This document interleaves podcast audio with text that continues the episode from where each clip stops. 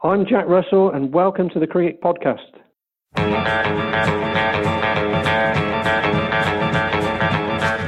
Cricket Podcast. I think it should never be permitted to happen again. That is very good. Hello and welcome to the Cricket Podcast with your usual hosts, Max, Jack and Ross, and a special guest in Jack Russell. So as you may have guessed from our teaser at the front, we had Jack Russell on talking to us for this special episode of the Cricket Podcast. We got his thoughts on the hat, obviously, some of his best memories from his playing days, friends and rivalries that he sort of developed throughout those times, and obviously his art as well. But firstly, Ross, what did you make of him? I thought he was a really, really nice guy. Actually, I didn't know really what to expect, if I'm perfectly honest. He kind of has got a bit of a reputation, but actually, lovely, lovely guy. Was, very, very willing to talk to us. And actually, I think some of the stuff he said was, one, insightful, but two, actually really funny. So some of the relationships that he's got in cricket are great. Loved the story. There's one around his relationship with Courtney Walsh, who he played with at Gloucestershire. Which is definitely worth listening to, and it's really, really good fun. So, we really hope you enjoy the interview, and we shall be looking forward to all of your feedback. And thank you ever so much for all of you who contribute questions on Twitter. We asked as many as we could. We might just not have attributed them correctly, because Jack's not very good at his job, is he? That's Jack Hope, not Jack Russell, just to clarify. Oh, yeah. I'd echo that, Ross. I think... It was a real pleasure to talk to Jack Russell. He was excellent company, really funny, really amusing. It was, great. I thoroughly enjoyed our time speaking with him. So I'll stop boring you now and lead on to Jack Russell, who is the first in what we hope will be a series of these interviews with the Cricket Podcast. So we will leave you with that, and I hope you enjoy. Stop David, great work, beautiful piece of work, that's what he was there for. Wakeside stumping, that was all Jack Russell's look at that one, that was a fine piece of club work. That really was fantastic work, he whipped the bars off in a flash. And as soon as they saw me, Jack Russell came bounding over. And I just made it into the popping crease in time. So today we are delighted to welcome former England and Gloucestershire wicketkeeper Jack Russell to the podcast, one of the finest glovemen the game has seen and a hugely popular cricketing figure, certainly based on what we've seen from our Twitter anyway. Firstly, Jack, thanks again for agreeing to speak to us. It's much appreciated. And also, importantly, congratulations on making it into our Hall of Fame ahead of Kumar Sangakkara and Adam Gilchrist. I'm sure that's a particular highlight for you from your cricketing history. But the first thing I would like to ask you is, do you still have the hat? Firstly, Max, I'm honoured to be in front of those two legends and exceptional players, and I'm honoured to be on your podcast. I'm looking forward to it. Your first question, I've still got the hat. Yeah, I've got to know where the hat is 24 hours a day, otherwise I have a panic attack. So I've got it hidden away in a safe place. But when I was playing, I never used to leave it at the ground. I used to take it back to the hotel with me and keep it with me overnight. Also with my gloves, I used to have this brown bag, sort of the last 10, 15 years of my career, this brown bag with all my bits in it. So that used to go back to the hotel, and if we were if I was away with England on a plane, my gloves and my hat had to go in my hand luggage up in where we used to sit. It didn't go in the hold underneath. So I never used to let it out of my sight, which used to cause a bit of a stir because my gloves were quite old. Generally, I had two pairs over 20 years, so they used to smell a bit. So I used to get funny looks when I was sat on airplanes with various people. And none of my teammates really wanted to sit next to me. That sounds like a bonus, really, for a long distance flight to wherever you were playing. I was kind of picturing you actually sitting on the plane wearing the hat and the gloves. No, not quite. But I have been tempted. But I remember we had a few. When you're on tour, you get the odd fire alarm in the middle of the night.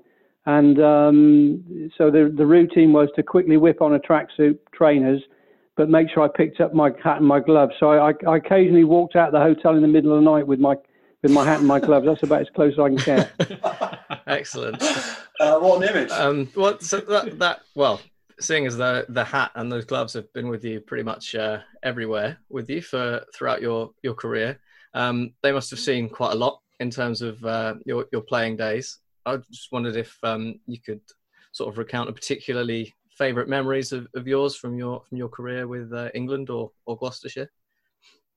Oh, that is so difficult because we haven't got that long, have we, to go through all of them? Because there are so many.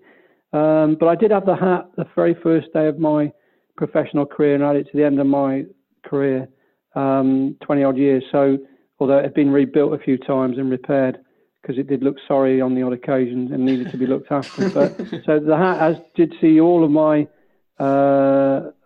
main events, probably except the first one, which was my county debut when I was still at school as a 17-year-old. I played for Gloucestershire against Sri Lanka in 1981. Both county keepers, Andy Stovold and Andy Brassington, were either ill or injured, and I got drawn down to Bristol from I was supposed to be taking an A-level examination, and I got called out, and luckily I was the only person doing the exam, so they managed to postpone it a few days, so I made my debut. So I think, that was like a childhood dream come true, really. The only problem was my very first ball in county cricket went for 4 byes, so it wasn't the greatest start. In fact, I can still hear it hitting the advertising boards down at the old Jessup Tavern in Bristol. I can still hear that noise echoing around the ground. But my first class debut was something special, as was really my England debut. I think, I've got to look at those two occasions because everything else is followed from that. And to run out at Lords with 3 lions on your chest for the first time, to run out for England for the first time, which happened to be at Lords, which was my most favourite cricket ground, to run down through down the stairs and out through the long room with all the members clapping you, and then to run out onto that lovely lush grass with Graham Gooch as my captain, my first Test captain. That was a special moment. So it's difficult to pick things out. Those are the two that spring to mind because they were like two boyhood dreams come true. So they're sort of like the start of all of it. But I mean, you guys know the stats and everything. There's been lots of ups and lots of downs along the way. You can ask me about a few downs if you like, but it's been it's difficult to pick many. I think that those two occasions were important to me. I think when you're playing against the Aussies, that's always something special. So I played in 2 Ashes series, which was great. And everyone says my 100 at Old Trafford in '89 was, a major moment. It was, but if I hadn't have got 64 not out at Lords in the second Test, I might not have made it to the Old Trafford, because in those days, if you played a couple of bad games, basically that was the end of your career and you got dropped. So I got 64 not out at Lords, which sort of saved my career, because if I'd had another bad game, not that I had a bad first game, but I didn't get any runs at Headingley in the first game. The problem was we were getting thrashed, so it was difficult and all the knives were out, and so I needed a performance there. So the 64 not out, I would probably pick on that as my most important innings, mm-hmm. Certainly for England, definitely. And then, I mean, when I finished my career with England in '98, I suppose I should. Well, I've got to mention Johannesburg, haven't I, with the world record catches? And yeah. I don't think a day. There's two things that happen. There's two questions I get asked a lot. First of all, have you still got the hat and where is it? I'm sorry for being so obvious. No, that's good. So that's great. But the other question I get asked almost daily when I'm seeing people, not that we are seeing too many people at the moment, but is Johannesburg with Mike Atherton, which basically I just blocked for 5.5 hours and sent everybody bored stiff to tears, and sent everyone to sleep. So, but people mention that innings, and it is one of my proudest innings because I was supposed to be 0 not out. So I failed slightly by being 29 not out. I don't know where the 29 came from. I even gave myself a rollicking later on because I hit a 4 somewhere. Don't know where that happened. But Mike Atherton's innings, I mean, it was Mike. He batted the 2 days. I just did the one, basically. So it was down to him. But everyone mentions those two things. So I can't sort of not mention Johannesburg, plus the world record of 11 catches in a Test match the day before, which was a great feeling. And actually, the first person to come in the change room and congratulate me was Bob Taylor, the old Derbyshire England keeper, who I knew from my early days. But Bob had the record, so he was the first person to congratulate me for breaking his record. So I thought that was a nice touch. That was lovely. The old wicketkeepers union. Keepers union. We've got to stick together as keepers because nobody understands us basically. So we only know sort of.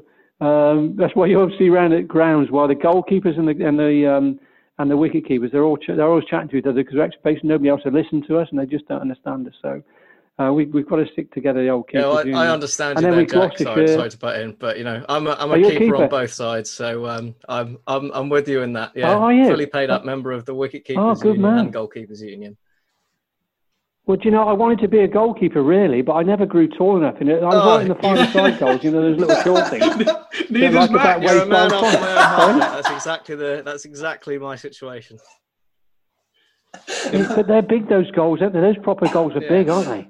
Well, when Max stands at 5'2", it's always going to be difficult, isn't it? He's got a problem. You've got a problem there, Max. Definitely. It's all right. Yeah, unless you've got some stilts or something. Unless you've got long arms, it's going to be difficult. Yeah, the six-a-side goals. A lot of great goalkeepers have been shorter. Oh, Jack, you kind of touched upon one of the bits there around kind of selection back in those days. A couple of bad games and you're out. ECB, their emotional intelligence is pretty low at the best of times. And it's just quite interesting to see when you have like a gritty player. Would you say you were a gritty player? Well, I was a bit dashing to start with and aggressive, but I got more... I sort of took on responsibility a bit more as my career went and I got a little bit more tighter and defensive. Mm-hmm. But I'm gritty. I take that as a compliment because I didn't like giving my wicket away, really. I always thought that if you could stay and while you're out there, you've got a chance of scoring runs. So I sort of tended to err on the make sure I stayed in part of it and then because I only had 2 or 3 shots, really. So I just, as long as I stayed in, I know I could make a difference. So I sort of became that more of a player. But on the odd occasion when I thought, the time needed it and you just had to go for it. I mean, especially in one-day cricket. Yeah. And one-day cricket with Gloucester, it was, you know, you've got to play your shots and you free up and you go for it. But I would say I didn't like giving my wicket away. Let's put it that way. Yeah, you weren't really like James Vince, who seems to enjoy doing that. Well, James is just, if he could just sort out just outside the off stump, then he'd be a top player because that kid can play. He's got a lot of ability.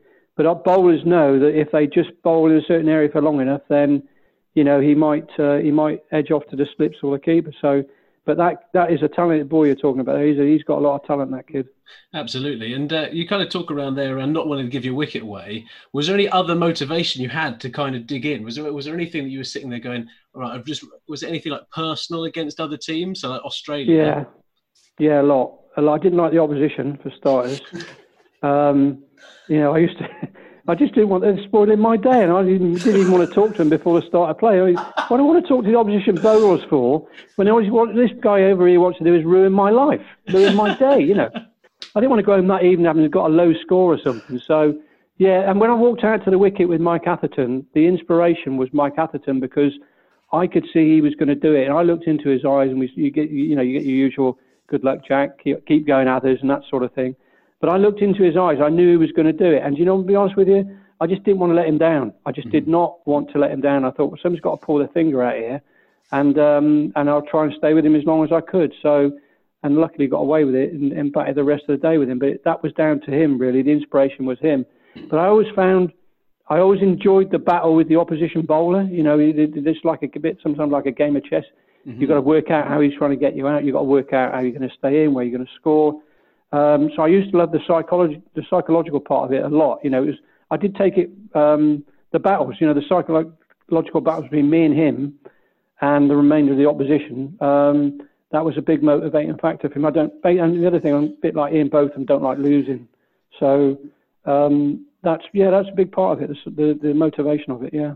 Yeah. Jack, it's Jack here. Hi, Jack. Yeah, you played in an era and you sort of touched upon there, that was maybe slightly less gentlemanly than cricket is at the moment, particularly after the Bulls temporary scandal. One of the questions we would like to know the answer to is what's the best sledge you ever received, and what's the best sledge you ever gave? I'm not sure the best sledge I ever gave. I mean, I don't want to swear on your podcast, so I won't. Go ahead. Feel free to. I'll tell you what. The one that's come to mind, and it would seem to work, was in that during that innings of 64 and out at Lords in '89. I was just telling you about. Merv Hughes was giving it more lip than you could even imagine. He was just on all the time, big mouth, just shouting at you. Even at the non-strikers end, he was having a go at you, and he was just getting right on my nerves. I just about had enough, and I was just totally fed up with him. And Dickie Bird, who actually was at my end, we're talking at the pavilion end now, so you Merv from the pavilion end, bowling as quick as he can, trying to kill everybody, spouting off every delivery, going all down, like from 2 metres from the batsman, giving it everything he's got. And I was at the non-strikers end, and he had a go at me walking back, and I just turned round to him and said, Merv, why don't you just F off, mate? You're big and fat, and just go back there and have a bowl and get on with it. And I'll see what I can do my end. And I just sort of, and Dickie started panicking. Dickie, there was, oh, what's going on? And the arms started going, and he dropped his cap, his markers went on the floor. Because I'd never sort of said anything like that in front of a gentleman like Dickie before. So Dickie started to panic a bit and thought there was going to be a fight. But to be honest with you, to Merv's credit, he never said a word to me the rest of the series. And I think they realised, because I got runs that day, I think they realised that actually having a go at me helped me and spurred me on, so it made me play better. Mm-hmm. What I didn't like when I walked to the wicket was total silence. That was more difficult, because you've got to, there's nobody to get you going, so you've got to get yourself going. The best sledge that ever came to me as a batsman, I think, was in county cricket when Robert Croft at Glamorgan and Matt Maynard were stood in the slips. And they actually said to me one day, and I'd just taken guard, I was just about to face the first ball. And they said, we know where you live. Now, for those guys who know that I'm quite a private sort of reclusive type person, and before you ask the question, yes, I have had people blindfolded that I've taken to my house when I was playing, because they didn't want the pressure of knowing where I lived. So that is a true story, before you slip in and ask me that one. It's off the list. It just created panic. I dropped the bat. I was in a fluster. I didn't know what was, and I was sort of thinking, do they mean it? Do they actually know? That actually, I think, was the best sledge. The best sledge I had without anybody saying anything was I got a good score against Northants at Bristol one day. I think I probably got 100, one of my rare hundreds. And they all came out after tea, and they all had, they could put on as many floppy white hats as they could. They all put on dark glasses, and they all had a Mexican moustache. And to be honest with you, that's the best silent sledge I've ever had, because actually I found it difficult to watch the ball, because I was just crying with laughter as I was trying to bat. So that's those. In terms of sledges, I think those are probably the best. That's two great stories. So we spoke about sledging, and sledging is, especially, it seems to be for the Australians, a pretty important part of being a wicketkeeper. But I think another really important part that a lot of wicketkeepers mention is concentration. And I think there's probably a link there as well, in terms of what you said about having the mental fortitude to put up with all the barracking that you got from Merv Hughes and others. And I just wondered what your thoughts are on how important and sort of ways that you can keep your concentration as a wicketkeeper during the game, because switching off and on is all well and good, but it's a long old day out there. Yeah, and switching on and off is the key bit, but switching back on, and the intensity of how you switch back on is crucial, because to me there's two types of concentration. There's good, I'm concentrating. If I'm looking at you, I'm next to you, I'm concentrating on you. But then if I really give you a glare, and there's an edge to it, there's an intensity to it. And I think that's the critical. Sometimes we think we're concentrating when we're keeping wicket, or even in the field or batting, but we're actually not concentrating, or the intensity is not quite there. And the guys that keep wicket would know, who are listening, that you sometimes, instead of getting to a ball, you're an inch short or 2 inches short, an inch on the finger, and you don't catch it. That's the sort of intensity I'm talking about, to make things go to a maximum and be at maximum readiness. That is an art skill. And it took me, I'll be honest with you, it took me about 2 years of regular county cricket when I was a youngster to learn how to do it. when I first got in the Gloucester team. So it just didn't come straight away. And over the years, it sort of developed, and you learn better how to switch on, switch off. And so everyone does it differently. The important thing, the other part of the important part of the concentration is the relaxation, which is a contradiction to being aggressive and like competitive and having an edge to your game, is making sure you relax sort of like from the elbows down. Otherwise, the keepers that are listening will know you get hard hands, your hands tense up, and we get a lot of moving balls in England that swing and dip around. The biggest problem keepers have is the tension that comes in and the slight panic when that happens. So you've got to keep you need the aggression and the intensity to be fast, but you must have the relaxation below the elbows. And I've always told when I teach keepers, I always say, if you relax your thumbs, then your hands and your forearms will be relaxed. If you tense your thumbs up, you lads could do it now. You tense your thumbs up, your forearms become tight.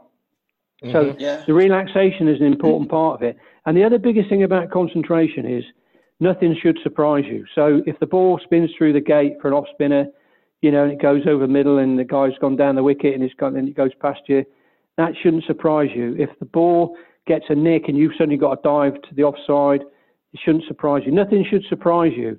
And as long as that's all part of the concentration and the awareness, you know, making sure you know what might be happening.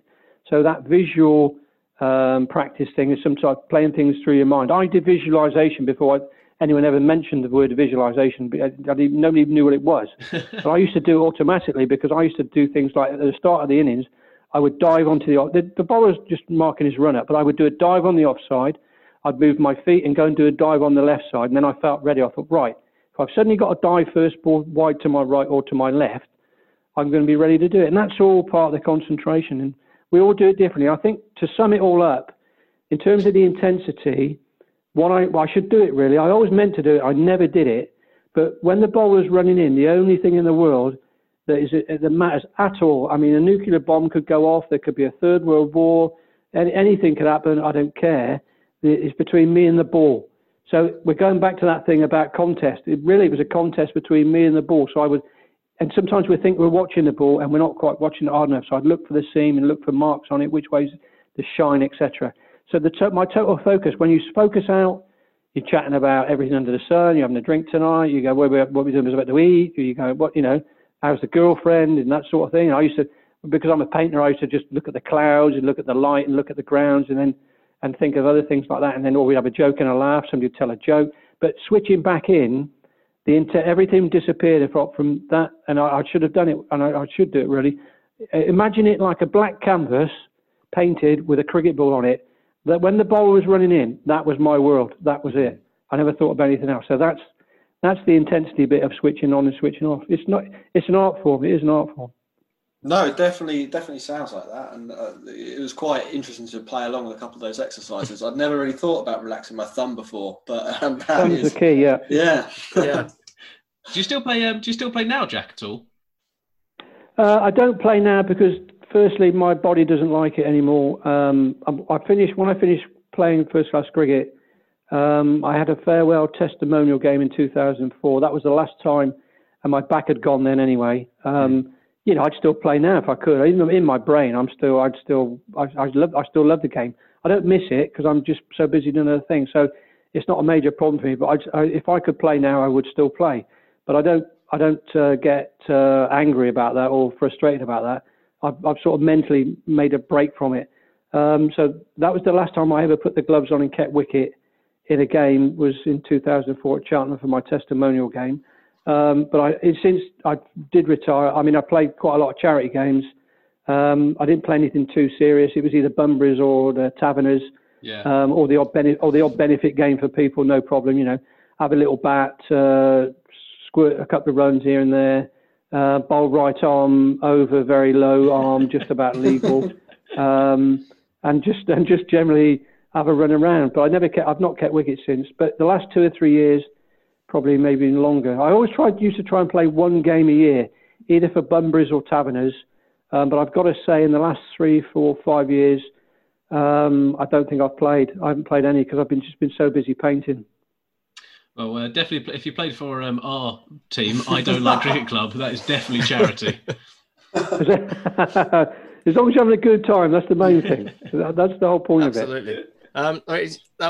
That stuff on the concentration was really interesting stuff, and it's actually I watched on YouTube actually a masterclass you gave at the lunch break in I think it was 2010 where you covered a lot of that stuff, but I thought it would be remiss of me as a wicketkeeper not to pick your brains on something very quickly while we have your expertise here, which is something that I've not managed to find much about, and it's a fairly not a core part of wicketkeeping, but taking the one-handed catch at full stretch.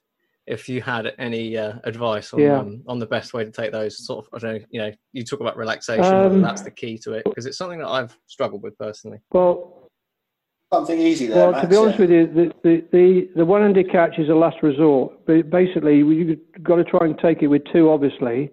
To do that, especially down leg side, you need to move your feet. That's important. But if you're aggressive mentally and you're fired up enough, the feet will take care of themselves. Because Mark Nicholas once asked me on for something I did for up at Trent Bridge once for Channel 4 a long time ago, and he said to me, he says your feet. I said no, it's my brain. Your brain. My brain works my feet. If I'm not intense in my brain and I'm not aggressive enough, my feet ain't going to do anything. So the feet are important, but everything comes from the mind and the brain. But there comes a point when you dive in for a one-handed catch where actually it's easier to go one-handed than two. Sometimes keepers, if you're a bit short of time and you haven't got quite the time to get two hands there, or it's a bit wider, sometimes it's easier just to take it one-handed, because you're trying to bring the other hand across can make it more complicated. But if you practice your one-handed catching and you're confident of just catching one-handed, that's why you see keepers just practicing one-handed catching in the morning. They won't dive. They'll just practice catches either side just in one hand. And I learned that from Alan Knott. So sometimes it's easier to catch one-handed. And I did take a catch at Canterbury. It's just come to my mind. Actually, I didn't dive or anything. I just took it one-handed. Because I got slightly wrong-footed by Courtney Walsh with the slope at Canterbury. And the ball went between me and first slip. And I just stuck my hand out and it just stayed in. I didn't even have time to dive. So sometimes, if I'd have gone for two hands, I think with that, I wouldn't have caught it. I didn't have the time. Sometimes, a lot of it. The other important thing is you can't think about it too much. If you do your practice and you practice hard enough, and it becomes instinct. Sometimes one-handed is easier. So, and you've got to trust your instincts and your natural ability, and just not think about it too much. As long as you're trying to catch the ball and you're giving it your best shot, then that's the rest of your game should take over. That's on instinct. So don't complicate it. That's important. That's the important thing. Don't complicate one-handed catching. There you go, Max. Masterclass. All in the mind. Hopefully, all in the mind. And the other thing, Max, can I just say something, Max? The other thing I get asked a lot is that what do I dive for when first slip's involved? So the golden rule was really, if it's below first slip's knee height, you've got a right to dive for it one-handed. Yeah. I'm talking now. Mm-hmm. You get two if you can. You've got a license to go one-handed for it, because you're not sure if it's going to carry to him or not. If it's above knee high, then it's more straightforward for him. That's probably more his catch than you being a one-handed catch. But sometimes you get balls bowled wide of off. If you've got bowlers that spray it a bit, and you're wide of off and you're running across in front of first slip, sometimes you can catch it nicely two hands. So it varies. It does vary. But I would say, I get asked a lot, what do I dive for and what do I don't dive for when first slip's in play? And below the knee is you've got full license to go for it, in my opinion. I've been on the receiving end of standing at first slip and one coming at about mid-shin height. Definitely thought it was the wicketkeeper's. He let it go straight into my shin. Right, then now there's an important point you've made, because it's important what the first slip does. Because when I was at Gloucester and later in my career, we had a guy called Martin Ball who bowled off spin and was a good little bat. He's a brilliant fielder. He's the best first slip I ever had at all levels, England, the lot, because we used to practice with him at first slip, knickers off the edge of the bat, with first slip and second slip diving in front of him but not going for the ball. Right. I don't mean put your hand there and take it away, but actually just the movement of diving across. And he used to practice that, so he would practice catching balls with people diving in front of him. So whoever's first slip, I would suggest that that's quite a good practice to get used to. It's not an easy thing when the keeper dives in front. That is awkward.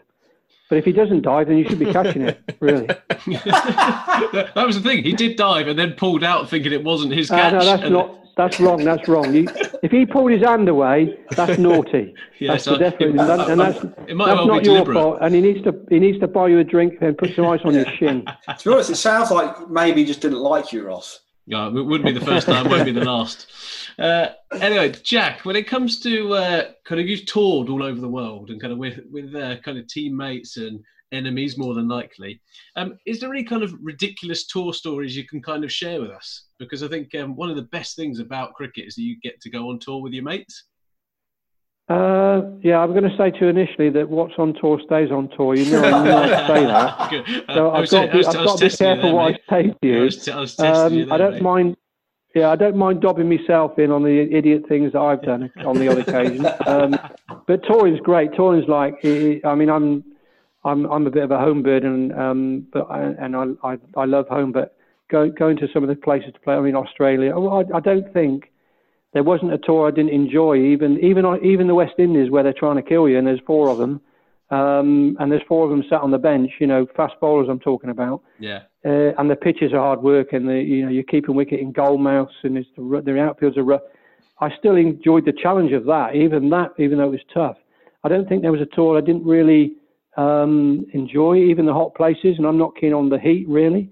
So my first tour was to Pakistan with the Mike Gatting. You guys are too young, but the Mike Gatting Shackle ran a finger-wagging tour, which caused an international incident involving Maggie Thatcher and Ronald Reagan. That's how serious it got, at Faisalabad in 1987. You guys look it up. I only played a couple of days cricket on that trip. So that was my first tour, which I spent a lot of time sketching and drawing, which is no surprise there. And formed the basis of my first ever exhibition, actually, the following summer. So I had a great time, even though I only played a couple of days. I was deputed Bruce French. But I still learned a lot about the disciplines and being with England and being on tour. So, and I just love those parts of the country as well. That are just fascinating. So it's a great experience. There's things you shouldn't do and there's things you should do. You've got to behave and that sort of thing. If you're something like Bruce French, because what happens on tour is all your passports used to, and with us, they used to get put away in the hotel safe, so you wouldn't do a runner or nobody would steal it from your room. But Bruce French, who's the England wicketkeeping coach, as most of you know, he's mad on mountaineering. And one day they were on an India trip, and he stole his passport out of the safe in India, and he went up to Nepal and climbed a couple of mountains when the management didn't know about it. So, but that's a typical wicketkeeper for you, isn't it? So things like that. I mean, we were talking about the hat earlier, and I've got to say I did lose a lot of it on the tour to the West Indies in 94, when I actually put it in an oven and burnt it by accident because I was trying to starch the brim with starch and to stop the brim bouncing up and down when I was keeping wicket. So it was a bit of probably the most dumbest Russell thing that I've ever come up with. And I remember we were in Barbados and we had these like self-catering, I'll keep a long story short, self-catering rooms at Rockley Resort Golf Course. And I was rooming with Graham Hick and I thought, and it was the afternoon, a couple of days before the test, I thought, this hat's getting on my nerves, you know, it's supposed to be helping, not hindering me. Mm. The brim was flopping up and down. So I starched the brim thinking, because at home in the winter, the hat used to have to go in the airing cupboard after it had been repaired and washed by my wife and go over the biscuit jar, which had on top of it a tea cosy and a tea towel. That was the size of my head. Well, I didn't have an airing cupboard in the West Indies, so the best thing I could think of was the oven in the kitchen. So I put the oven on, because I'm an expert cook, so I put it on maximum, which I didn't have a clue what I was doing. And went into the bedroom to repair my gloves and get ready for the test match with my other bits of kit. And Graham Hick was in the lounge reading the book, I think, and he shouted out a couple of minutes and he said, "Jack, have you got anything in the oven?" I went, "Yeah, don't worry, Hick, it's only me hat, don't worry about it." He said, "Well, I can't see the kitchen." So the kitchen was full of smoke. Our lounge was full of smoke. So I dived into the smoke and burnt my fingers pulling it out of the oven, and it dropped on the floor. And once the smoke had cleared, basically it looked like a Christmas chocolate cake, something like it was just in a mess, and the top fell. It just virtually fell to bits. The top bit did anyway. And I was sat there for ages, almost in tears, and Hickey had told one or two teammates. Angus Fraser came in and had a laugh. Stewie came in and consoled me. You know, it was sort of one of those major instances. I nearly did lose the hat, my most prized possession, all those years ago. So I'd probably say that was the dumbest thing I've ever done on tour, and certainly one of the dumbest things any England player has ever done on tour. Yeah. I don't know about that. Yeah, was there any point when you were in Barbados and you thought of getting in a pedalo? I was just going to say, I didn't get in the pedalo, and I always thought that was a little bit risky because I didn't like the Sharks. And but to be honest with you, it was sort of thought, and certainly I thought, that, especially after a drink, that's not a good idea, Freddie, is it? Maybe Ian Botham had his own floppy hat just for you on his yacht. Yeah, well, there's a few Botham stories, but I'm afraid I can't tell you them. He's bigger than me. I can't argue with him. Brilliant. When it comes to, as you stayed on that subject of like playing with your mates when you're on tour, was there anyone who was kind of your favourite people to play with, and then what made them such good teammates? Favourite people. I always got on well with Stewie, actually, Alex Stewart. I mean, other people think we were rivals and that, but we used to practice a lot together and work hard together. We were normally the main two keepers on a tour. Mm. Sometimes I was playing, sometimes he was playing. So I probably got on best with Stewie. I think we used to room together a bit. Although, to be honest with you, everybody got sick of rooming with me. So in the end, I had a room on my own, which is probably it actually worked out quite well in the end. You know, to be a pain in the rear. But I remember rooming with Alex Stewart, who is the most annoying bloke to room with because he's so tidy. Everything you never see him. He's never got a green stain on his whites. Everything, he's immaculate. And his side of the room. It's like everything's in position. It's like you can't. But my side's like a bomb site. It's like a building site. There's a kit everywhere. There's paints everywhere. Tea bags lined up on the wall. Yeah, there's pictures hanging on walls. There's underpants hanging on light shades because I'm trying to dry them because I didn't trust anyone with my kit, so I used to wash my own kit in the sink, in the bathroom, in the ensuite. So Alex Stewart was a nightmare. And it got to one point where actually he got a big piece of tape off the physio, a big white piece of tape, and put it down the middle of the room. And he actually said to me, if any piece of your kit comes to this side of the room, it's going straight out the window. And that is true. He did threaten me. But we always got on really well. Great people on tour. There have been so many characters, you know. I think everyone's a character in their own right. Mm-hmm. Used to love it with Tuffers. Tuffers was great on tour because... even at bad times, rough times, he'd come up with a joke, and he's just such a funny boned guy anyway. And we all love him to bits, you know, he's not got a bad bone in his body. So Tuffers was always great fun. And probably, I would say, probably the best spinner I kept wicket to because he was just superb. He was a match winner. He didn't like running a marathon, mind. He wouldn't do much fitness, or it was difficult to get him to bowl at practice. And, you know, I say, Tuffers, just bowl me 3 balls, can you, this morning, you know? And he would reluctantly do it. But in terms of winning a test match, he was one of the best bowlers I kept wicket to. So he was great. Whether you're on tour or actually playing at home, people that were a nightmare with people like Botham and Lamb. And if you sat next to them in the change room, I sat next to them at Lords a few times. And to be honest with you, I sat in between them. And it was like probably one of the worst decisions of my career because... almost every night, some part of your clothing would be like either missing or like you'd get a nice new suit with a pair of trousers, and the holes, you have big holes in your new trousers just cut out. Often your socks had no ends to them, so you pull your socks on and they come up to your kneecap. So, and I did say to him, look, you can do whatever you like, but don't touch the hat and the gloves. I don't care what you do, you can burn the rest of it. And they stuck to their word, but being between those two guys on tour or in the dressing room was actually it was a nightmare, but it was a joy, if you understand what I mean. It was great. Absolutely. You know, yeah. And you got people like David Gower, you know, who were quite laid back, who were very serious about his cricket, but did it in a laid back way. Those guys on tour, they're priceless. When you're away as a team, it's almost a bit more important that you all get on, and there's like a togetherness and there's a bit of entertainment because you're basically there as a group. Test matches at home, you're together for a few days. I'm talking about the old days now, before contracts. Yeah. You're together for a week and then you split up, go play for your county and come back. When you're on tour and you're in some, you know, places that are not great. I mean, I remember my first tour to Pakistan. We stayed in one place called the Montgomery Biscuit Factory, which basically So it wasn't a hotel, right? It's the best place they could find. Sorry, well, it was. I wasn't even playing. I lived on copper soup for about 4 days. It was like, it was a nightmare. But at night, the mosquitoes were like big as we are. They were massive, the mosquitoes. So on an evening, and you had to put the there's a big fan in our room, French and I. It was like a helicopter fan. It was so big. It was like a whirring helicopter all night. But the only way you couldn't get bit was to actually put your tracksuit on, put your socks on. I used to put my inners on my hands, and then cover all my head in gel. That was the only way you could survive. Now, things like that, you look at the time with like a pain, but you look back now and you actually, like, you wouldn't have missed it for the world, you know. So things like that. So even people on tour that can be awkward or difficult, we all got on really well most of the time, and you wouldn't have missed their company for the world. There's been some great characters over the years.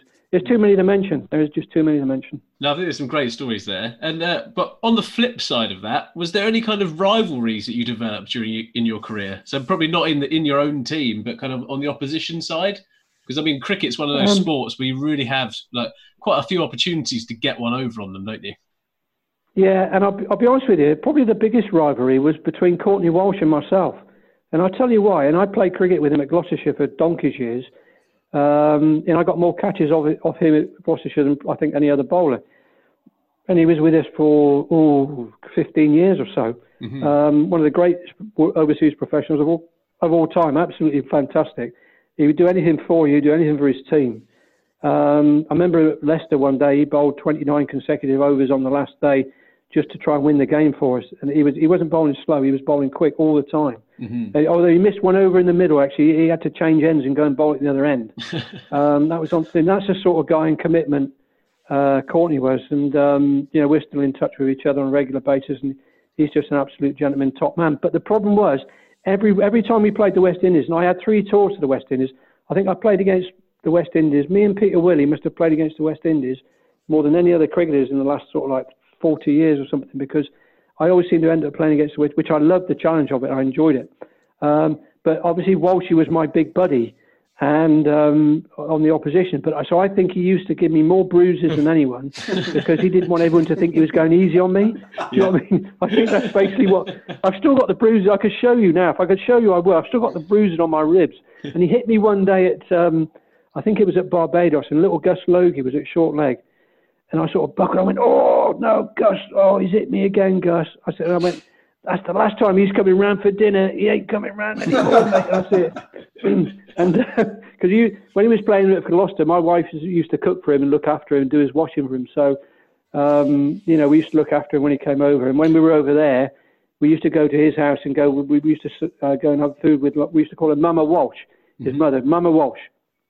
And I used to take one or two of my teammates with me. I mean, Ramps came one night, Eddie Edmonds came. I used to go around. Every test match we were in Jamaica, go around to Walsh's house and used to have... But she was great to me because she knew I was a bit of a fussy eater. She used to do me like chips and baked beans, which I thought was like... She was nice. That's true love, that is, isn't it? That is true love. I mean, I still quite like the rice and peas and all that stuff, and Cajun chicken and all that. I used to love all that, but she used to spoil me with my chips and my beans, so it was great. But Jack, you wouldn't have had this before. It's chips and beans. No, sorry, you wouldn't have had this before. It's chips and beans. No, that's right. No, that's right. But the thing is, I think that was probably the biggest rivalry because everyone knew we were mates. Mm. Does that make sense? I know it sounds a bit of an odd thing, but that's what happened. I mean, I was all the opposition bowlers used to try and kill me because I used to annoy them. I mean, I used to annoy myself. That was bad enough. And I was batting, or keeping. So it sort of, I was used to that. And that was just part of the territory. But so I enjoyed that. But I think Walshy and I were probably, even though we're best mates, probably the rivalry was quite like extra. Yeah, absolutely love that. Thanks, Jack. Jack, I've got a question about. It's Jack again, by the way. Hi, Jack. About the 90s. So we sort of look back on cricket now, and all three of us, we grew up in the 90s. So I remember watching Graham Thorpe, and he was my childhood hero. Brilliant player. But what I sort of wonder about it, on reflection, is was it always enjoyable? It seemed like the selection policy was quite iffy. We've talked about Courtney Walsh, but it seems like beyond that, you were facing some of the best bowlers in the history of the game. I kind of wonder, would it actually have been fun to be an England cricketer in the 90s? What would you say? Well, maybe fun is not the right word. It's not fun when they're trying to kill you. They're not trying to kill you literally. They're just aggressive with you. I think I used to enjoy that challenge. I mean, think about playing the West Indies. I'll go quickly about the West Indies. Think about batting against them was you knew the ball was basically going to be short, so you knew what was coming. That's why people like Adam Lamb, scored 300 one season against them. I think almost in a row because that suited his game. So you were cutting or you were pulling. If you weren't good enough to pull, you were just cutting. Well, basically, if you were like me, you just a lot of the time you're just leaving and ducking and weaving. So and just digging in. So that sort of thing. That in a way, it was fun's might not be the right word. The challenge of it was enjoyable, and I look forward to it. And it was a proper challenge. You know, you're playing against the quickest bowlers on the planet, and people like Wasim Akram and Waqar Yunus for Pakistan. They were two of the same as well. So that's not easy, but it's a challenge, and you sort of look forward to that. I think the interesting thing about, I can see your point about, was it enjoyable because of the selection? And the problem with selection, a lot of the time, that first series 89 against the Aussies, we must have used about 30 odd players. It was like every test match was a different team. There were only one or two of us played the whole series. So that undermines your freedom, if you like, your allowance to go and express yourself. And I think one of the benefits of the contract system is, and if you've got the right captain like Owen Morgan and Root and those guys, they give you the freedom. Or Michael Vaughan did it as well. They give you the freedom to say, if you fail, you fail. Don't worry about it. You know, you're going to get a few games. Just go out there and express yourself. You see, it was tradition when I first started that if you had two bad games, you were pretty much out. You were lucky to get the third.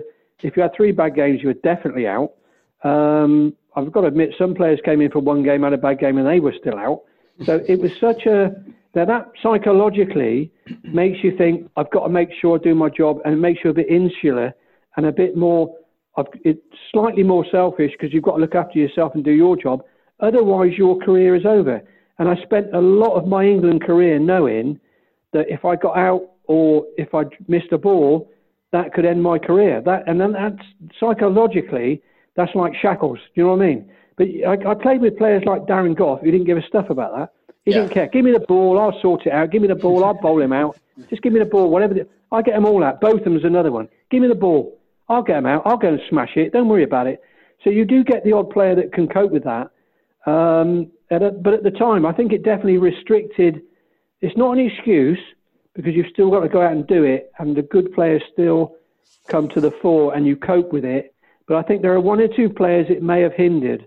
And no disrespect to them, because I love them to bits, and they're top people, and they're brilliant players. But people like Mark Ramprakash, and I'm thinking of Graham Hick, and those guys that were they just needed that shackle taking off 10% or just a little bit, just to give them the freedom to say, you can't fail. Do you know what I mean? Yeah, you're not going to fail. Yeah. The fear of failure bit is so restrictive. And that's in any sport, isn't it? 100%. I mean, if you look at their career in domestic cricket, it's I think one of the great what ifs of 90s cricket is what if unbelievable. Ramprakash got 100 consecutive Test matches. Top class player. Yeah. Top class player. To follow that up, we asked on Twitter whether any of our followers had any questions for you, and we've got quite a lot of followers from India. So quite a specific question about that. The first one was did you ever get to tour India? But the second was do you have any favourite memories or favourite players to play against on that 90s Indian side? I did tour India. I didn't tour in a Test series, but I played their World Cup in 1996, and I went there in a one-day tournament 1986. 89, it's Nehru Cup it was called. So I did go to India a couple of times. Loved it to bits. Loved the people there. And Javagal Srinath, the fast bowler, came to play for Gloucestershire in the 90s when Courtney was playing with the West Indies. I think we're talking 1995 now. So he was a great lad. I always got on well with him. Top class bowler, really brilliant bowler. Did a great job for us at Gloucestershire. So I played against him in one series at home in, I think it was 96 the following year. Mm. So I enjoyed that. He was a tough guy to play against. I think the one guy that sticks out, and I was lucky enough to probably have the best seat in the house at the time, although he was completely annoying and it didn't, you know, we didn't like it, but you have to appreciate how good he was and what he became, and actually how good he was at such an early age, was Sachin Tendulkar, because that guy was on a different level. And I think he got his first 100 in Test cricket. I think it might have been Old Trafford, 1990-ish, around there, 91, something like that. And I kept wicket in that game. And I've got to say, you could see from there, from about, 3 feet away, what a class guy this guy was going to be. So he was something special. In terms of Indian players, definitely, he was probably the greatest ever player, and one of the greatest players of all time. And do you know what? One of the nicest guys you'll ever meet. Absolute gentleman. Top man. Every time I bumped into him, Jack, how are you? How you doing? Good to see you. How's things? You know, the guy's just top class. Yeah, that's something I was just going to ask, actually. So you mentioned he was sort of quite annoying on the pitch, probably because it was quite difficult to get out. Were there any players that you played against that you found difficult on the field, but enjoyed the company of off the field? Well, all the opposition are difficult, so that's it. I mean, when I say he was a pain, what I mean was he was so good. He's like Brian Lara. Yeah. You know, they're just so good. You become helpless, and you try everything you can, and they've still got an answer for it, and you're still not getting them out, and you're still not winning. You know, I was there when he got his 375. So you just know. And I played against him actually the tour before 1990, when we played up at it was in Trinidad, and it was a local game, President's 11 or something, and he played in that in 1990. And everyone was saying, "Look out for this kid." And you could see then. I mean, he would have been just a little teenager then. He looked something special. So to be honest with you, I can't think of anyone. And I think in terms of cricket, I think we're sort of, I'm not saying we're unique, but there's something special about cricket that pretty much everyone gets on with everyone. I don't think there's, you know, there's rivalry on the pitch, and you're at each other's throats, and, you know, it's difficult. And people can be a pain, and they're annoying you, but they're getting, that's their job, you know. That was like my job. I used to love annoying people, because if I was annoying them, then I was being a pain in the backside. Yeah. Now that was music to my ears. So I don't think there was anyone I actually thought I actually hated. I can't think of anyone. Nobody comes to mind. And that's the other thing is, sorry, go on. I was going to say that's either a beautiful answer or a very diplomatic answer. No, that is a fact. That is honestly true. There's nobody. Like, I mean, I don't hate anybody in general, but I just don't. I can't think of anyone that I wouldn't say hello to, how you doing, or something. In cricket, we generally get on well with a lot. I mean, you're all right. You're having words with people on the field occasionally, and things can get a bit heated. But you know, you might have a beer, or you speak to them when things have calmed down. And if you at the end of the game, you shake hands. You know, I don't think there's any animosity deep down. Or you just respect that. Everyone's respect that they're trying to outdo each other. You know, it's great. I think that's what I missed. Actually, I'm thinking about it. That's the thing I missed. That rivalry. Yeah, you and Merv with the old moustache off. See who's got the better tash. You'd be pleased to know that Ross is trying to muscle in on that as well. Yeah, definitely. Big Merv. But I tell you what, he's a big softy, but he's a big softy, by the way, in case you don't know. Big Merv Hughes is the biggest softy you've ever met in your life. That's true. That's the truth. Nobody will tell you that. He's a top man. Brilliant. As Max was just alluding to there, Jack, I've actually grown a tash just for this, in the hope that you would. Oh, have you? You'd see, so. I'm honoured. I am honoured. I sadly don't have a bucket hat. Good man. I've had my tash since I was 2. You didn't know that, did you? I used to shave it 10 times a day when I was growing up. Yeah, to make it grow quicker. Now it's a pain. Now so I've got to keep cutting it more regular. Now it's a nightmare. But I used to have a big moustache, and there's logic to it. It might sound. All my eccentricities, there's logic to all of it. I had a big tash to keep the sun from burning my lips. That's why I had it. Nice. Well, it's not really the time, is it? To attract the ladies, but it doesn't seem to be working. So, well, that never worked for me, so I can't go there. That never worked for me, except with my wife. That's it. And that was a diplomatic answer, wasn't it? Jack, if you don't mind, we'll move on to some sort of more contemporary things. You're yeah. almost as famous. I mean, certainly with people our age, so we're all in our late 20s now.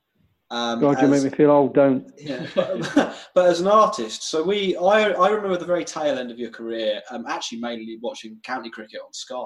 I'm not sure I can recall an England memory that features you, unfortunately.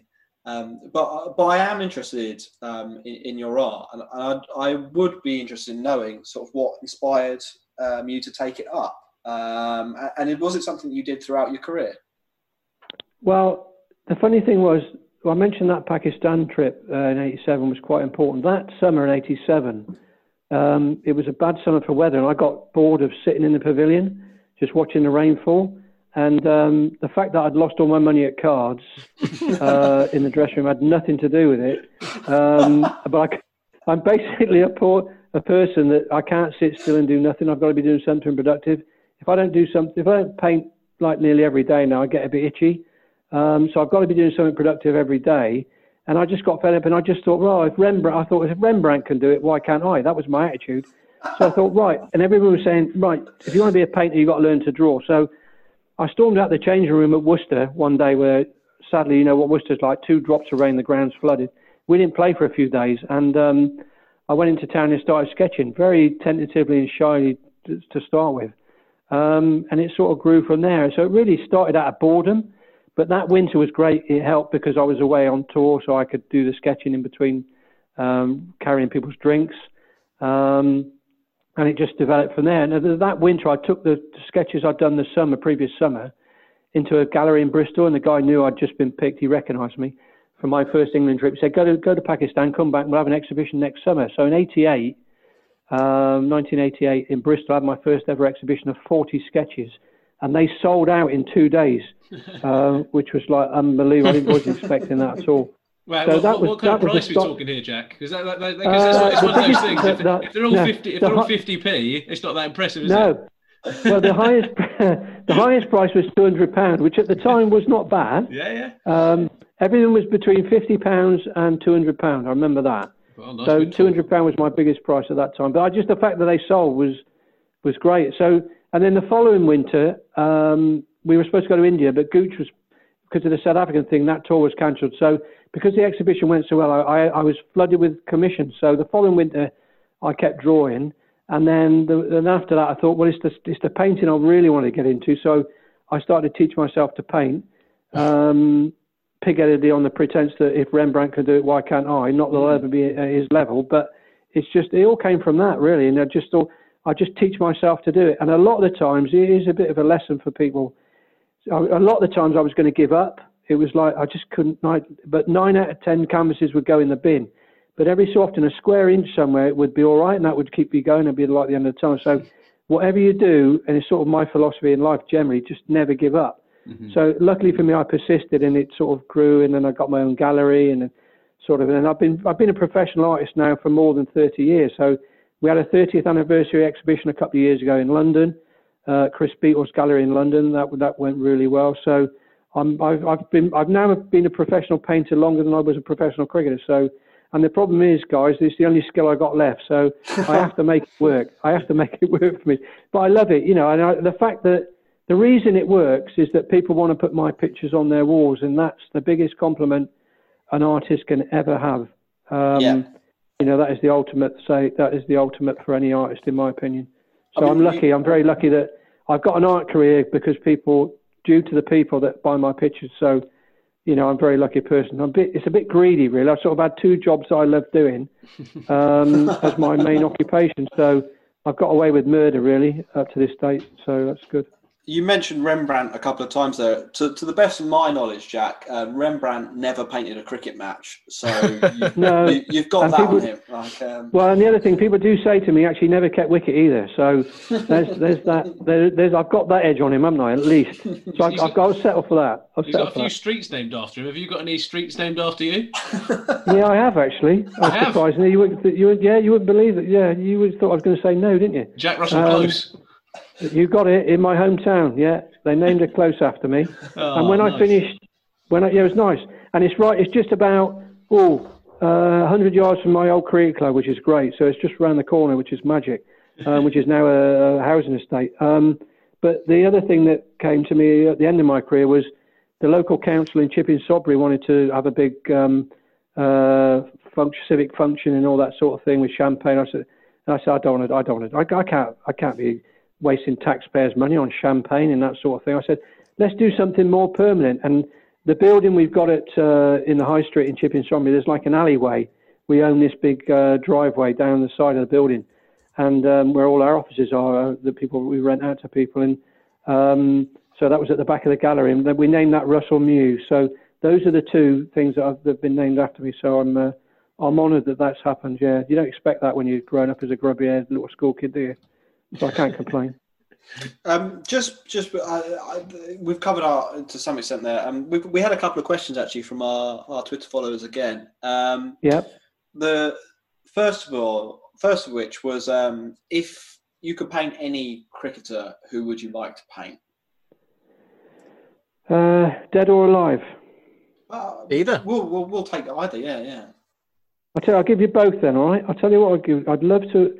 I'm a bit greedy here. You should know me by now, lads. I just don't. It's not. I got to have my cake and eat it. I'd love to have painted W.G. Grace, and I'd love to have painted a guy I did meet, but I never had a chance to paint him. I did draw a sketch of him, which is the reason I met him. But that was after I did the sketch, and that was Sir Donald Bradman, who was the most. I had 15 minutes with him on my own in Adelaide once, which was the same day, the very first time I'd ever got dropped from a cricket match. I managed to have 15 minutes with Sir Don because I did a sketch of him, and he agreed to sign some prints for me, so I sent them over and he sent them back, which he didn't have to do, but he signed 250 prints. I mean, it's like amazing, and we paid him, but he gave all the money to charity. That's the sort of guy he was.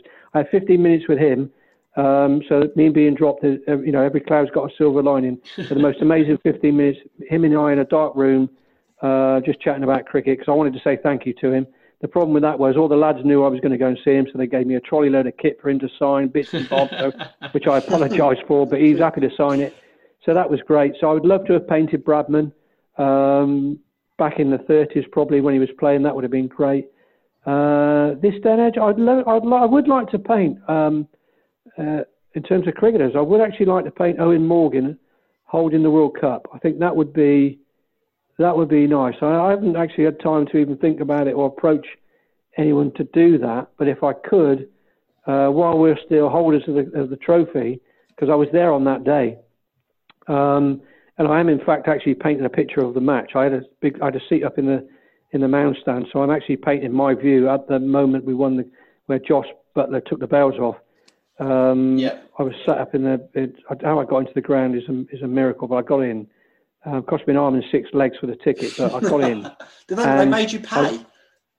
No, couldn't get a ticket. It was ICC, you see. They don't give you anything. You got no chance. Oh, I see. Yeah. If it's a county running it, that's great. That's fine. You get in. But for test matches, that's fine. But not the ICC.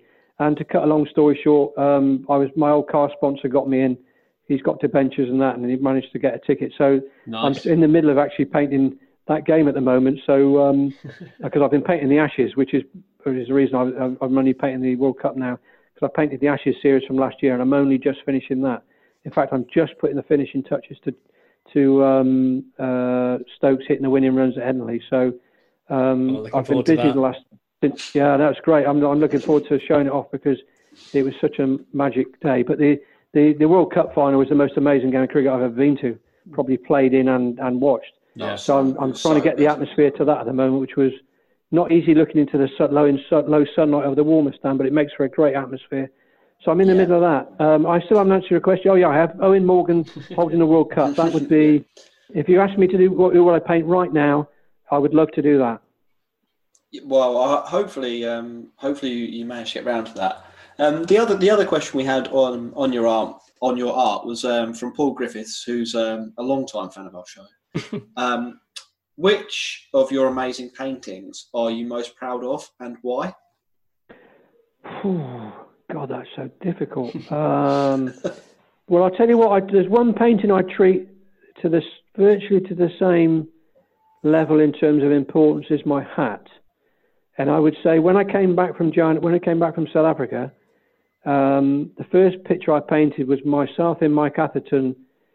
He was crouching and I was leaning over him between overs when we put that stand together. Sounds romantic. It's called The Last Stand, and I think that's probably the most important. I've still got that. That's not for sale. That probably never be for sale. So that's one of my most prized, and it's only very small. It's like 8 inches by 6. It's not a big picture, but in terms of my pictures, it's one of the most important. One of the early important ones was when we won in Jamaica in 1990, and my first colour print was called Moment of Victory. It was when we beat West Indies in the first test, which we were supposed to be losing the series 5-0, and we won the first test, and we actually should have drawn, if not won, that series.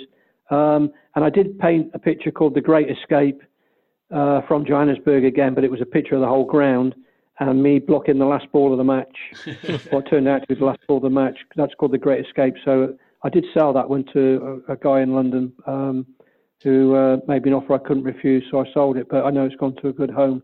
So those are two important pictures, but there have been quite a few. I'm sort of lucky enough that I've actually, a lot of the pictures I paint are the games I've played in. So it's sort of like it gives you a bit of an extra dimension in terms of knowledge of what's happened in the atmosphere and who moves like what, and because everybody's got their different movements, so you've got to get the fields right. The pressure with that is you can't make a mistake, because me being a cricketer, the cricket picture's got to be virtually perfect. So it comes with its territory, but then that makes me paint good pictures, hopefully. So that keeps me on my toes. So that answers that, hopefully.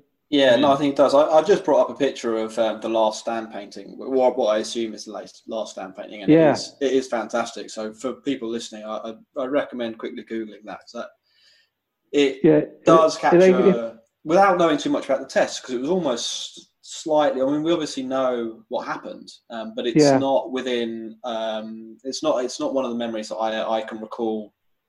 No, having experience, but you can kind of gather what's going on if you've ever played any cricket. Certainly. Yeah, it's that moment between overs when it's just you and the batter and nobody else knows what you're talking about, and it's like this very personal. So there's a lot of emotion in that picture, a lot of emotion. And like you say, I think it in a way captures the moment you get where you're not switched on before. Between the facing Alan Donald or facing Pollock, you get a moment where it's just you and Mike having a joke. Yeah, the other similar picture, actually, probably my biggest seller in terms of limited edition prints, is called The Spirit of the Game, and that was Brett Lee being consoled by Freddie Flintoff after that amazing win at Edgbaston in 2005. That resonates with people a lot, and I titled it The Spirit of the Game as well. That's such a momentous moment in sporting history, not just cricket. To capture that is great, and it's a similar sort of pose, sort of position of the design to the picture as that. So it's interesting that those types of pictures, the emotion of it affects people a lot, and they enjoy having that on their walls, which is great. Yeah, no, definitely. Thank you very much for those, Jack. And thanks to Ruth and Paul for their questions. Max, we've got some more questions from Twitter, and I was hoping you could kind of talk us through a couple. So we had some of those art-based questions from Twitter, and we've got some less art-based ones that we'd like to ask you, if that's all right. Go for it. So firstly, we've got, all of the people at Froster CC. Is that right, Froster? Yeah, Froster Creek, I know it well. Yeah, sending their love. They've said, good. Local legend, he did a wonderful painting of our ground a couple of years back. But what they wanted to know was whether there were any local lads who you think could have made it but didn't get the chance because of where they were based in relation to the county. I'm not sure about where they were based. I mean, I love Froster, by the way. They're a great cricket club, really good cricket club, very important to Gloucester cricket now, because they're probably, when I first started, Stroud Cricket Club playing in the Western League was the main club in the area, and all the clubs, the better players got affiliated up to Stroud. But Froster, they've just done such an amazing job there over the years. John Evans used to be my schoolmaster at school towards the end of my time at Archway School. He was one of my schoolmasters. He's a top man there. I know a lot of people there. There's some great names and some great characters. You could do a whole show on Froster Cricket Club. There's so many amazing people there. Absolutely brilliant club and great people. And there were people that I played with growing up. I used to think, well, they're better players than me. You know, they're bound to make it, and they never. One springs to mind is a guy called Gavin Little, who I played, who similar. He's a couple of years older than me, but I played youth cricket with him. We played a lot of England stuff together, and he ended up being on the ground staff at Gloucester, but for whatever reason it didn't work out. He was one player I always thought was a better batsman than by a million miles and would make it. There's a guy at Foster, actually, Eric Woodmason. He was a very good bowler. I think he played second team at Gloucester. He could have made it. There's a young lad, he was a young lad when I last saw him. There's a long keeper called Louis Gegg, who was involved at Foster. I think he's still there. I'm not sure. He certainly was after I was involved at Gloucestershire cricket. That really should have become a county wicketkeeper because he was just naturally so gifted, but that didn't work out. I don't think any of it was to do with area. I really don't think. I think in the old days it may have been, like donkeys years ago, but these days the counties are so good with their youth cricket. You know, all the youth cricket is on board, the board cricket, the county board cricket, and the youth sections to that. I think the filter system's so good now. I don't think too many players get missed. I mean, they might end up going to other counties, but I think the net's pretty good at the moment, and the attitude towards it is it's an important part of the filter system and development system. So I don't think an area thing had anything to do with it. I think it might have been other things in terms of maybe finance, you know, didn't have enough money to pay players and you know, a certain number on the staff, etc. That was definitely an influence over the years. Well, it's nice to know that structure's not to blame for once. No, I don't think so. No, certainly not now. Not now. Changing gear a little bit, Jack. So we've had one from James Noble, and he said, if you could be named after a different breed of dog, what would it be? That's a daft question because there's only one answer in there for that. There's only one. I'm not even going to answer that. You know what the answer is to that, because they're short, they're ratty, and they can get nasty, can't they? And they actually think they're bigger than they are. So that, I think that probably sums it up. And then finally, second question was around typically in friendly cricket, everyone kind of you're umpiring probably with a pint in your hand and everything. Have you ever played a game drunk? And would there be any advice for if you are playing a game drunk, what to do?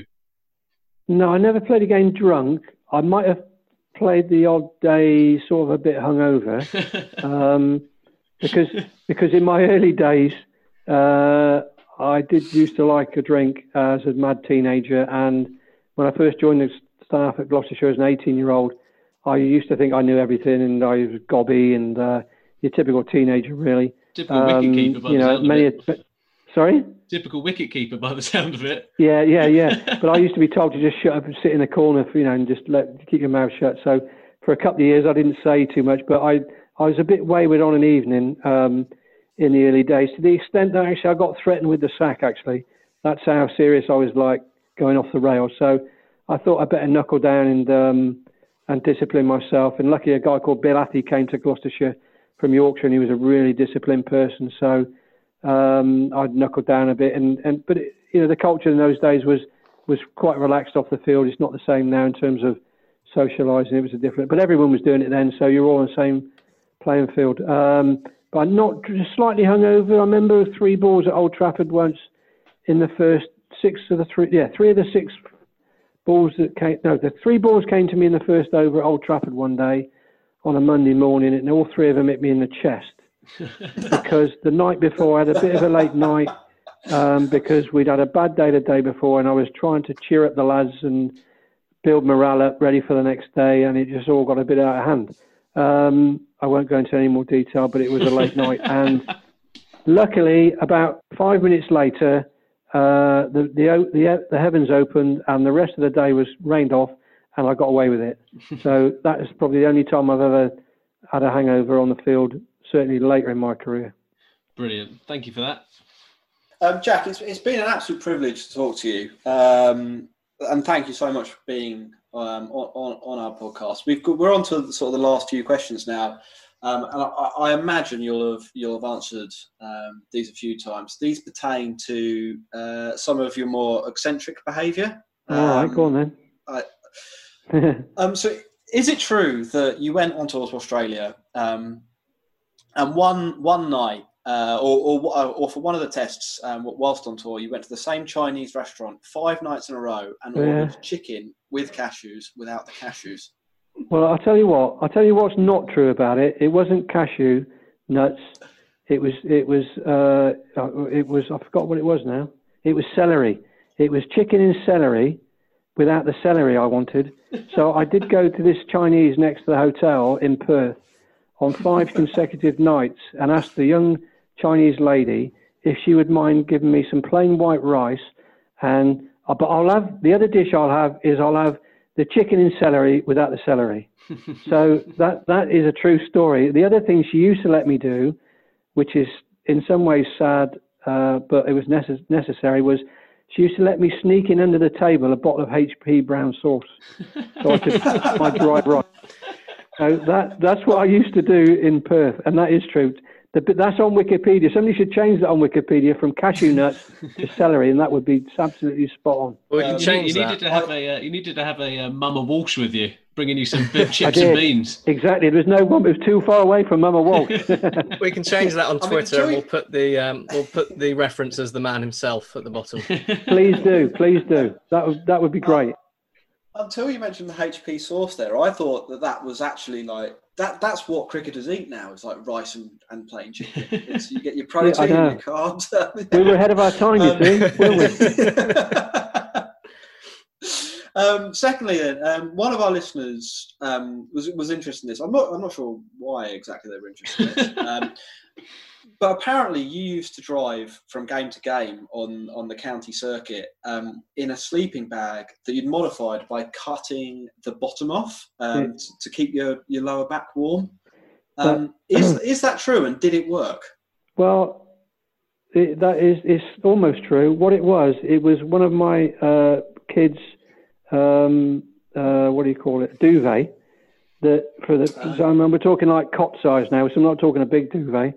But I used to wrap it around my hips because cars were so drafty. You know, you'd field all day, you'd get in the car, you'd quick shower, get in the car, zoom off home 300 miles. And by the time you got home, you couldn't get out of the car.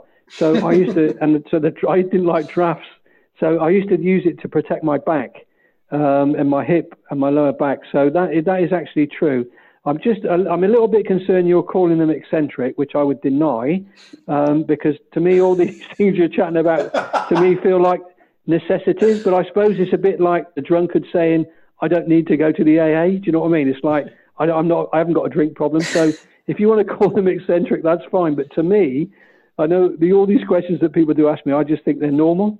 So maybe, I was just going to say, I mean, like both of those things sound almost ahead of their time in that they're basically leading to performance increases, aren't they? I mean, if you think about how teams plan everything to the nth degree now.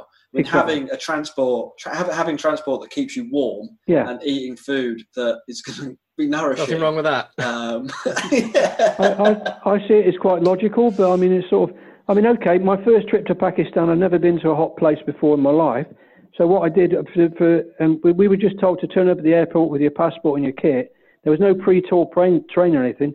I went into a sauna in Bristol with all my kit on and just used to play shots with my helmet and my bat and my pads because I thought that would acclimatise me for going to Pakistan. So I don't see that as eccentric. I just see that as like logical. But again, these days, you know, football teams, they'll do warm weather training and during the winter breaks and things. And so I think once again, we're just seeing an example of... Ahead of its time. Yeah.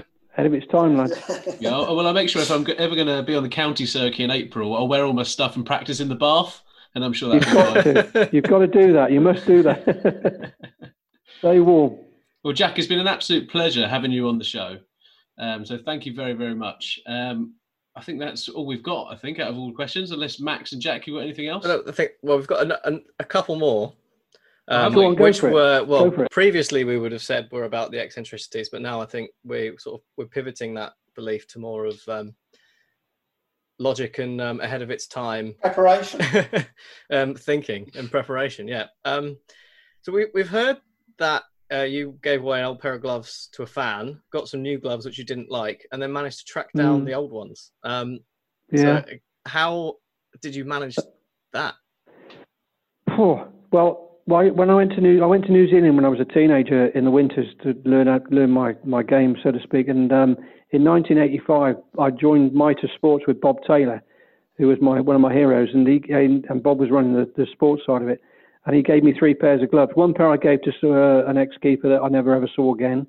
I had one pair for myself, and I gave one pair to a young lad called Jason Mills, who played for Auckland, played first-class cricket in New Zealand, easily the best wicketkeeper in England, in New Zealand for a while. Should have played Test cricket for them. In fact, I played against him. He got for a President's team back when I went back there in 96, 97. And that's when I picked the gloves back off him that I'd left with him when he was a kid of about 12, like 15 years before, because I always stayed in touch with him and the family. And because he played at the career club that I played in, I coached him a bit while I was there. And I got older and I said, "Yeah, you haven't still got those gloves? Like, I left you in 1985, have you?" And it's sort of, he went, "Yeah, I think I have." He said, "I think they're in the back of the garage. I think Dad's car's run over them a few times. The thumb's missing. There's fingers. The fingers are hanging." I went, "Beautiful, great. Can I have them back to you?" Gave them back to me. I repaired them, got them back into shape, and they did the sort of like the second half of my career. So really, basically, the 2 pairs of gloves I had, and one pair from a company which remained nameless in the middle for a couple of years. They were all right, but they weren't quite the same. I had 2 pairs of gloves for over 20 odd years for most of my career. So that is a true story. I went back to New Zealand with England and got hold of him and got those gloves back. Fantastic, yeah. Amazing. And then I think the final thing that we wanted to ask, which again, no doubt you've been asked ad nauseum, is about the tea. Yeah. It's how much milk do you have, Jack? Oh, I have it quite milky. But I don't like it too strong. What's your favourite brand? Sorry? What's your favourite brand? I've got Tetley's at the minute, but I'll drink any decent tea. I'm not worried about the brand particularly. No, I've got. I've got Yorkshire tea. My wife's from Yorkshire, so I've got Yorkshire tea at the moment. But I do drink decaf tea now, which helps me be less hyperactive, and I sleep very well, which is probably due to my age as well. But I don't have normal caffeine tea anymore. I got used to. So I used to have dishwater when it was normal tea. So it's more like dishwater now. It's caffeine tea. So it's decaf tea, and I've cut down to half a sugar. In terms of numbers of cups, I like to have one when I'm painting, which means sometimes I put the paint into the tea, thinking it's dirt, and I'm cleaning my brush. So I've ruined many a decent cup of tea while I've been painting, but I am a sort of a bit of an addict with it, and that is my comfort blanket. The only downside is I do like a biscuit with the tea, so I do eat a lot of biscuits. So tea and biscuits are so I could live off tea and biscuits, no problem. Do you have a choice biscuit? That and baked beans, of course. Sorry. Do you have a choice biscuit to go with the tea? I used to eat chocolate biscuits a lot, like McVitie's chocolate, dark or plain. Dark or milk. I didn't mind plain, but I sort of stopped eating. I sort of fell out. I think I was eating chocolate from the age of about 2 months old. So I've always had chocolate in my life. I stopped eating it a few years ago. So I rarely have chocolate. I just have a normal digestive now, something like that. But I've just got something to dunk. It's all about dunking. Podcast. Yeah, it's all about dunking biscuits. That's what it is. Anything dunkable. Anything dunkable. Correct. Brilliant. What a way to leave it. Jack, it's been an absolute pleasure to have you on the show. Well, it's been hopefully good. We'll be able to have you back again at some point. But, yeah, sure. I mean, it's been good to talk to you, lads. I've enjoyed it. It's been fantastic. And if there's loads more questions come in sometime, we can do another one. It's not a problem. I mean, it's been great fun. Excellent. Thank you very much, Jack. Pleasure.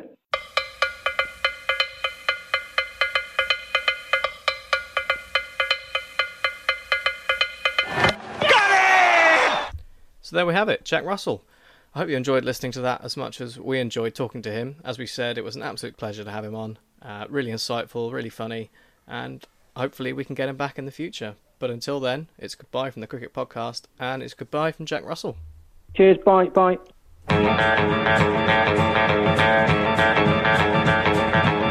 Cricket Podcast. I think it should never be permitted to happen again. is very good.